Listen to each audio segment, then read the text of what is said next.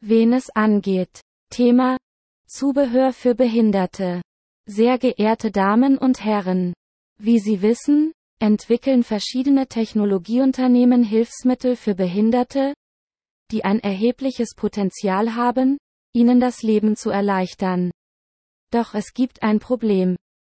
Es handelt sich um Produkte, für deren Entwicklung viele Ressourcen investiert werden, ihr finanzieller Aufwand ist daher besonders hoch.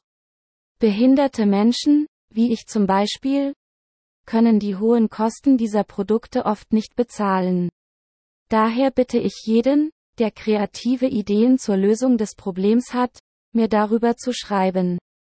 Beste Grüße. Esef Benjamini